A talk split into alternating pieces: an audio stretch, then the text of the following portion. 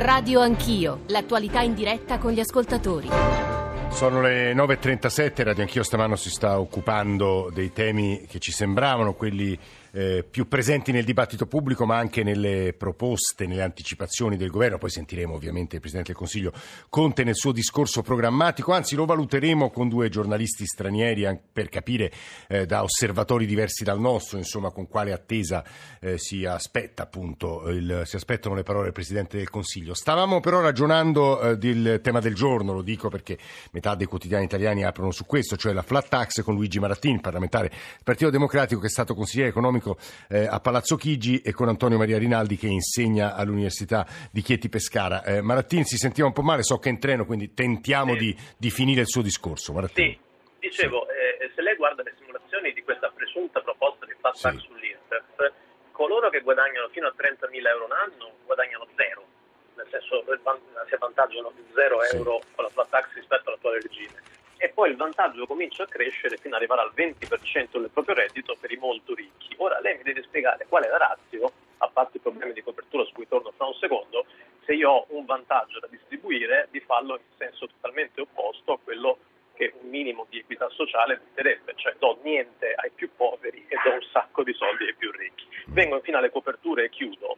Guardate, tutta la politica economica non solo del suo interlocutore prima, ma anche probabilmente di quella che dirà il Presidente Conte oggi, è basato sull'ipotesi che se io sfascio i conti pubblici spendendo in deficit, magicamente l'economia crescerà con un moltiplicatore di 6, 7, 8 volte. Guardate, se diciamo, questo dibattito fosse partecipato da persone che hanno un po' più di familiarità con l'andamento economico, si chiarirebbe immediatamente che non c'è nessun paese al mondo, a parte le recessioni, eh, gli Stati Uniti sono usciti nel 2008 sfondando eh, diciamo, qualche limite di politica fiscale, ma poi riducendo subito il deficit. Ma non c'è nessun paese al mondo che non essendo in recessione basa la sua politica economica sull'idea che se lo Stato spende un euro in più in deficit il PIL aumenta di 5-6 euro. Non c'è nessuna prova né empirica teorica. Questa è l'architrave su cui si basa tutta l'architettura di politica economica, ma io credo sia estremamente pericolosa perché così facendo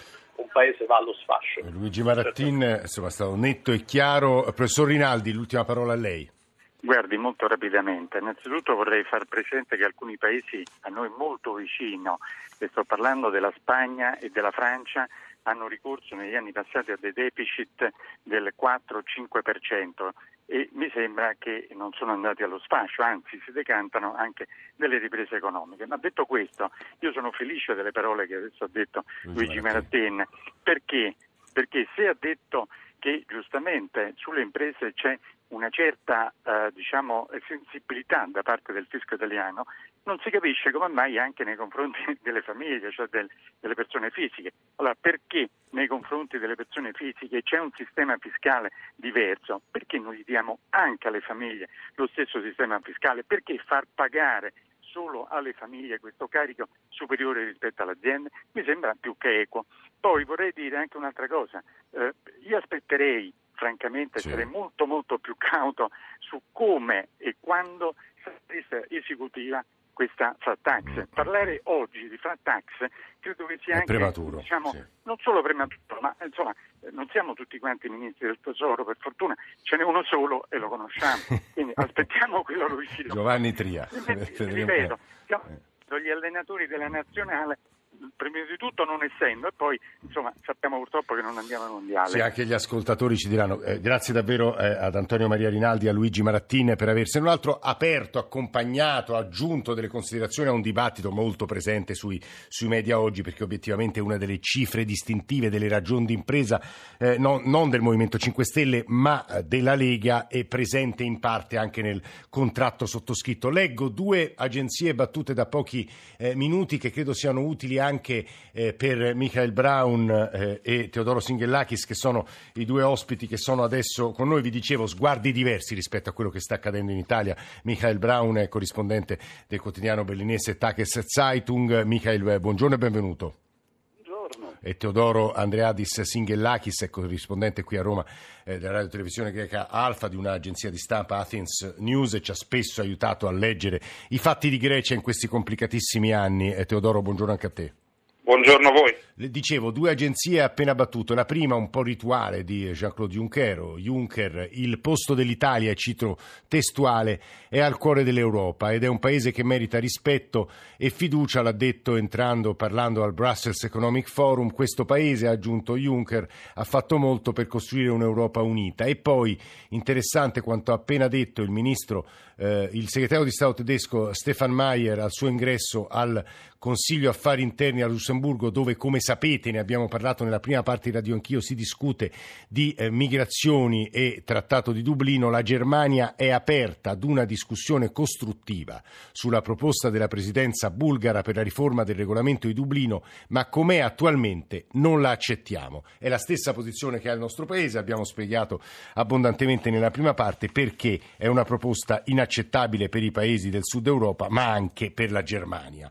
Allora, io anzitutto chiederei a Michael Brown con quale, ecco, con quale non è tanto stato d'animo perché Michael Brown è un giornalista e quindi cerca di descrivere con le lenti, insomma, non del, dico dell'oggettività perché sarebbe troppo, ma insomma del, del rispetto della, eh, della, verità quello che sta accadendo in Italia. Eh, Michael, come ci prepariamo, come vi preparate, come state raccontando l'Italia che oggi è il governo Conte che oggi riceve la prima fiducia?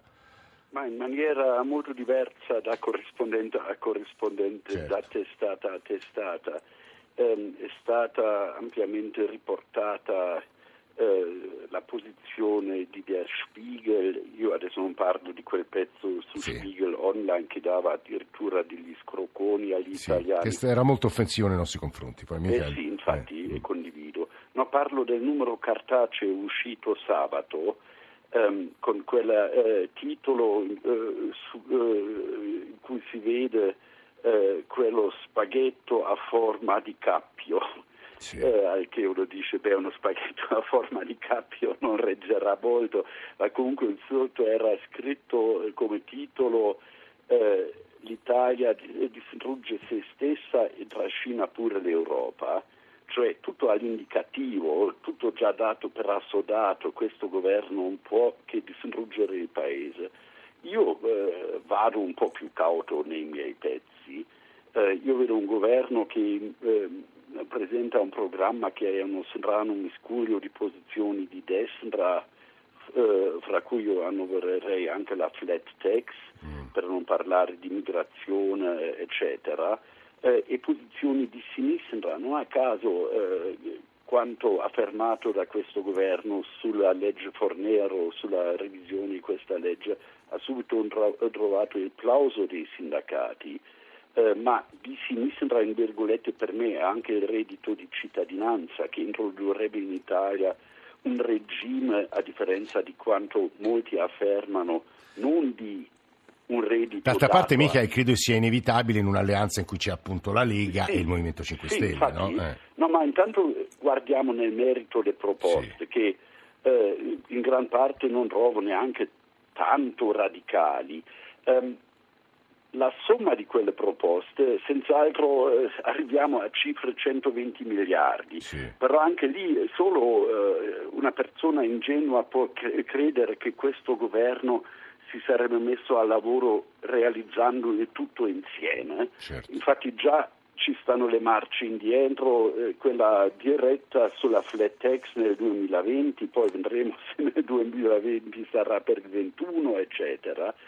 Ma anche Di Maio ieri che eh, al Ministero dichiara cominciamo con misura a costo zero eh, quindi io non credo che questo governo presenterà eh, un bilancio eh, che porterebbe il deficit al 7-8%, eh, semplicemente perché non credo che possano essere talmente scemi, perché avrebbero contro non solo la Commissione europea con eh, una procedura per deficit eccessivo, avrebbero contro in primis i mercati finanziari, lo sanno benissimo. Sì Um, io mi aspetto adesso, infatti dopo i toni allarmisti eh, delle, eh, degli ultimi giorni, eh, anche un, eh, so, un, una calma maggiore di media in primis tedeschi ma anche degli altri paesi europei che prenderanno atto che anche questo governo sa quanto afferma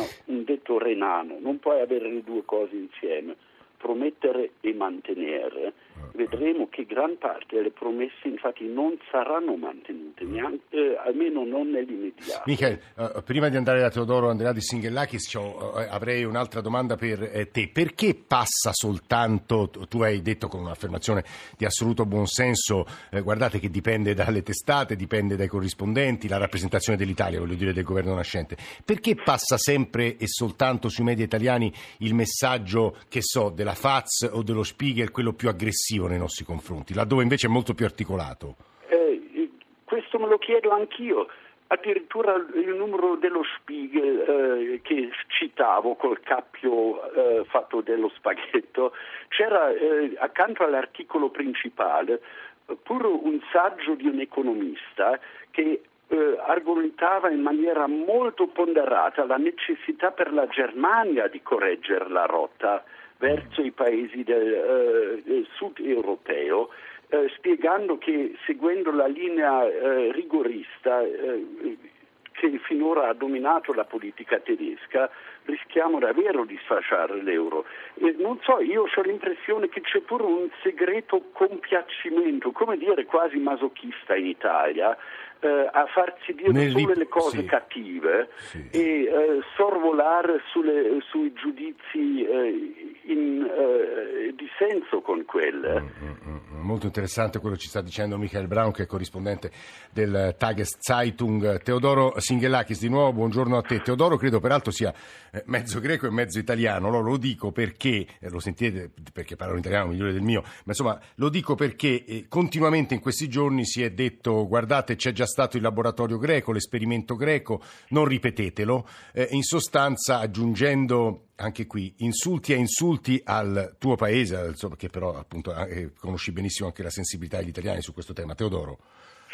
Sì, sì, è vero che sono italo-greco, è vero che sono rimasto colpito da, da quanto è successo, addirittura Juncker si è dovuto trovare a esatto. dichiarare alla fine attenti per la Germania a non umiliare l'Italia, a non fare lo stesso errore come è stato fatto con la Grecia.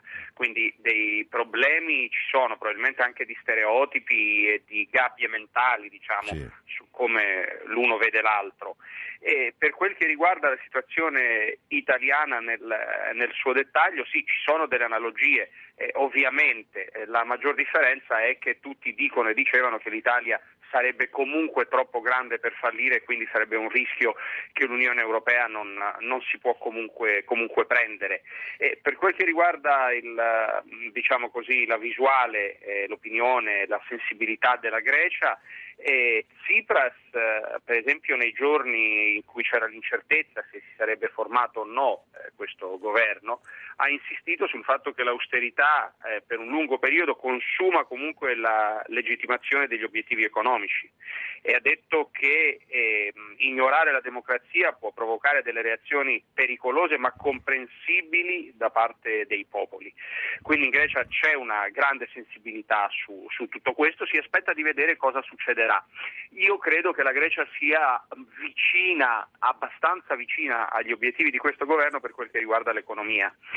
Nel senso eh, lo stesso presidente greco Pavlopoulos, che è un moderato, parlandomi al messaggero e al collega Fabio Veronica Forcella, ha detto che la Grecia vorrebbe Eurobond, una qualche forma di Eurobond, sì. non dover avere degli avanzi primari così alti al 3,5% e poter fare investimenti produttivi fuori dal deficit cose che credo siano abbastanza vicine eh, a, quanto, a, quanto chiede, eh, a, quanto, chiede, questo governo. Con l'eterno problema, eh, Teodoro, che conosci meglio di me, che, che il mondo tedesco, il mondo nordico, c'è, oltre alla Germania c'è quel gruppo di paesi eh, guidati dalla Finlandia, dai paesi scandinavi, sono nove paesi e dall'Olanda soprattutto, che sugli eurobond proprio non ci sente perché pensa che sia il modo di noi eh, europei, europei del Sud di condividere il nostro debito. Problema è sempre se eh, uno ha uh, pesi, onori ed oneri, nel senso se ha vantaggi e svantaggi, se si mette in comune tutto eh, oppure no, se si arriva all'unione politica, perché la Grecia è sempre, come anche penso eh, l'Italia, a favore del raggiungimento graduale però dell'unione politica. Per quel che riguarda l'immigrazione eh, le posizioni sono più distanti perché comunque la Grecia come sappiamo malgrado le difficoltà economiche eh, non ha mai proceduto a respingimenti fino a che non c'è stato l'accordo con la Turchia c'erano flussi continui ed ininterrotti però eh, sicuramente anche la Grecia pensa che il trattato di Dublino così com'è non funziona, chiede ai paesi europei del nord di prendere le proprie responsabilità e le proprie quote eh, di immigrati che spessissimo eh, non prendono e quindi c'è insoddisfazione sull'assetto oh, generale. Poi permettimi una piccola, sì. uh, un riferimento sulla questione delle coppie gay, abbiamo sentito le parole del ministro Fontana. Sì No, in Grecia la situazione è diversa perché oltre a esserci come qui il riconoscimento legale delle coppie gay, pochi giorni fa è stato votato dal Parlamento con i voti di Sirisa e di deputati centristi l'affido eh, di bambini a, a, coppie gay. Beh, però questo non va scordato, mi sembra che nelle parole di Michael Brown, nell'ultimo tema, Teodoro, eh, nelle parole di Michael Brown si capisse che in questo governo e probabilmente nelle parole che alle 12 il Presidente del Consiglio Conte rivolgerà al Senato, ma in realtà all'Italia, al mondo, eh, bisogna trovare un compromesso fra istanze definibili di destra e istanze definibili di sinistra, mentre eh, Tsipras governa, se non sbaglio, con una solida maggioranza di Siriza, è un piccolissimo partito di destra che però ha una voce abbastanza lieve, o sbaglio Todoro? Sì, questo è vero, dei greci indipendenti che hanno, comunque non hanno il peso, il peso della Lega. Ecco, quello che secondo me si dovrebbe trovare, la Lega ha una identità molto definita e un messaggio molto chiaro. Eh, secondo me i 5 Stelle, lo sta facendo Di Maio sul piano del lavoro, visto sì. in questi giorni, dovrebbero, eh, se vogliono riequilibrare, cercare di mandare dei messaggi altrettanto chiari ed avere una identità altrettanto definita per quanto sia più complesso perché sono eh, multi-identitari al loro interno proprio dalla loro fondazione, credo. Veramente vi chiedo 45 secondi a testa, Teodoro Singhelakis e Michael Brown, lo so che la domanda è molto complicata, ma l'esito della crisi italiana degli ultimi dieci giorni, a vostro avviso, è stato positivo, Teodoro? Ma secondo me sì, non credo che nessuno sarebbe stato entusiasta di andare a votare a luglio, credo che tutto sommato i risultati sarebbero stati molto simili, se non ancora più marcati eh, rispetto a quelli di marzo e che ci sarebbe potuta essere instabilità. Eh, quindi sì, molto dipenderà da ora in poi anche da quanto dimostrerà Conte di avere una personalità per guidare il Paese, una personalità forte. Teodoro Singhellakis, grazie. Michael Brown. Anch'io eh, sono eh, contento che, si, eh, che, sia partito questo governo, non per simpatie politiche, ma per il semplice motivo che si deve rispettare la volontà degli elettori. Questo governo ha dalla sua la maggioranza assoluta del voto, ha dalla sua anche, vediamo, un grande consenso nei sondaggi eh, che, eh, dove arriviamo al 60% di cittadini che dicono che è la soluzione preferibile, eh, ha dalla sua, in virgolette, persino i mercati finanziari. Eh, ricordiamoci eh, che lo spread l'altra settimana è esploso non perché si stava per fare quel governo, ma perché era naufragata quella soluzione a quanto pareva ehm, eh, con la proposta di, di intronizzare Cottarelli e che si eh, temeva di andare a brevissimo termine a nuove elezioni. Questo sì ha inquietato moltissimo i mercati. Appena è rientrata questa eh, soluzione, questa non soluzione, si sono eh, decisamente calmati. Esatto. La parola chiave lì è sempre un po' la stessa, stabilità, l'incertezza è ciò che i mercati temono di più. Michael Brown, Teodoro Singhelakis, grazie davvero per questa vostra lettura. Daniela Bernacchi, buongiorno e benvenuta. Buongiorno e grazie dell'invito. Amministratore delegato del CESVI, eh, la RAI eh, partecipa, aderisce, cerca di dar forza alla campagna del CESVI Liberi Tutti. Le chiederei che cos'è questa campagna, che cosa farete, a che cosa si riferisce. Eh, la campagna è una campagna che accende un faro sul maltrattamento all'infanzia, un fenomeno molto importante ehm, e, e valore sensibile tema del, del, sommerso anche in Italia. Aspetti, bambino... ha detto il tema del sommerso? Sì, sì, quindi per ogni bambino, uh, ma ce ne sono almeno nove di cui non c'è nessuno che si prende cura. Questi sono dati dell'Organizzazione Mondiale della Sanità e sono dati trasversali anche a livello europeo. Eh, quindi CESVI sta lavorando su questo fenomeno con una rete territoriale, io conto, che al momento concentra su Bergamo, Roma, Rieti e Napoli. Lo... Bergamo, Roma, Rieti e Napoli, lo ripeto Napoli, perché la linea è un po' disturbata. Esatto. Scusi, eh, l'obiettivo è quello di fornire eh, servizi e cura a bambini vittime di maltrattamento, ma soprattutto lavorare As- Aspetti Bernacchi, ma perché sono importanti le cose che sta dicendo. L'obiettivo è quello di fornire servizi e cura ai bambini maltrattati? Esatto, ma anche di lavorare sulla prevenzione, perché la prevenzione è un valore eh, eh, anche di lavorare sulla prevenzione. Eh, facciamo una cosa, la richiamiamo fra 20 secondi, nel frattempo io do qualche indicazione in, più sulla campagna eh, che, alla quale si può contribuire dal primo al 10 giugno con un sms o con una chiamata da rete fissa al 45 535, lo ripeto, 45 535 ci stava raccontando eh, Daniela Bernacchi che è l'amministratore delegato del CESVI che riguarda in particolare eh, quattro eh, città o tre città, eh, Bergamo, Roma, Rieti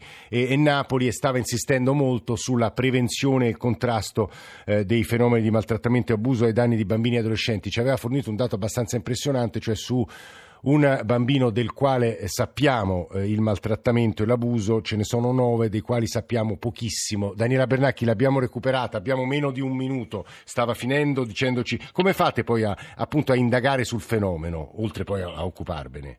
Beh, noi abbiamo, lanciamo oggi a Palazzo Chigi questa uh, ricerca, questa indagine, l'indice regionale sul maltrattamento. L'obiettivo è avere un'analisi um, a livello regionale di quali sono le politiche e i servizi in essere e quali sono le aree di rischio sulle quali lavorare.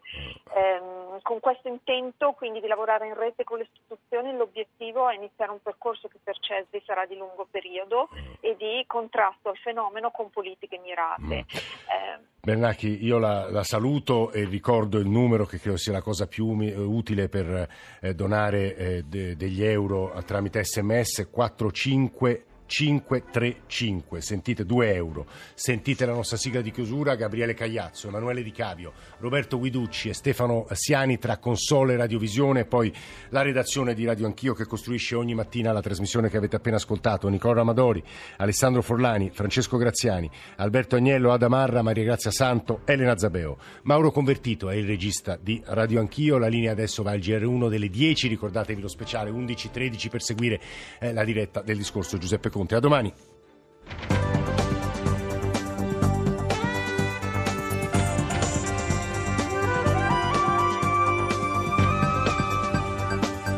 Rai Radio 1